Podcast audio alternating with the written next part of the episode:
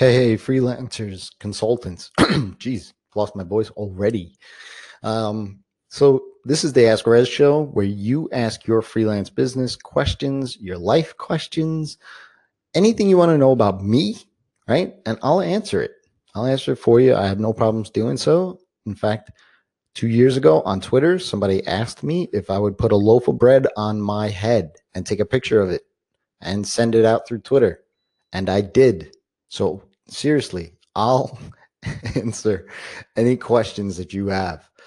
So today's uh, question is, is do you schedule in time for exploring slash reading articles online? Well, I don't schedule the time in specifically. However, I do read a ton of articles online. I tend to read them though more at night or early morning after just waking up.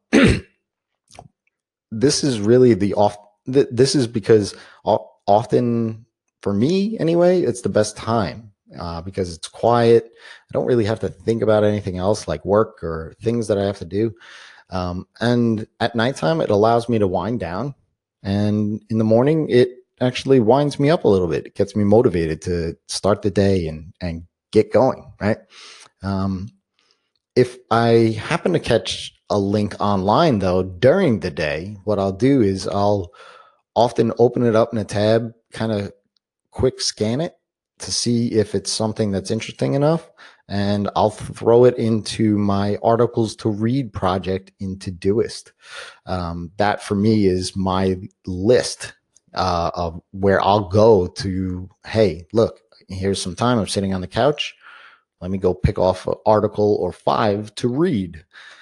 So I guess the best question is is what do I do after reading it? Right. I, I think for me, I'm always very actionable, right? And I try to, you know, if if you know me by now, I try to convey that, right? Um, I try to implement it. I try to share. I try to figure out a way to take some action on something that I've consumed, right? It's easy enough to consume a lot of stuff, but if you don't take action on it, then what good is it, right?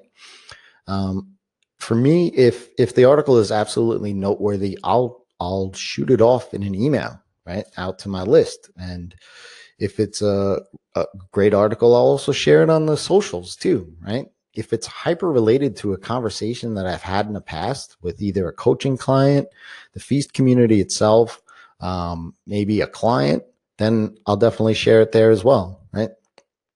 If it's something related to what I'm working on, though, in the moment, uh, I'll drop that article back into my Todoist project for whatever that thing is.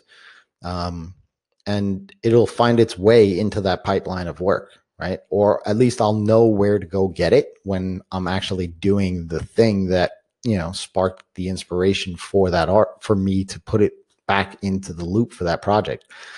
Um, if it's something that I'm not working on, it's not related to a conversation, but it could be something that I know will be in on the horizon.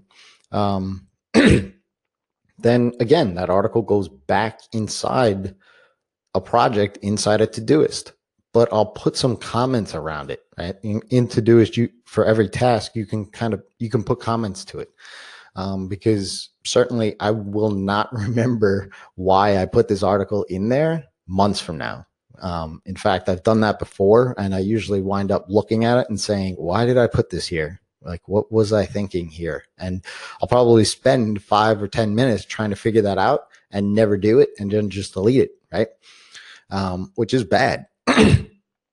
so that's really it. Today's a short one. Um, I do read tons of articles, and I do have a process around them. I just don't schedule that time to read them right? I just do it when I feel like it and pick off the articles from the list. So until next time, happy reading. And it's your time to live in the feast.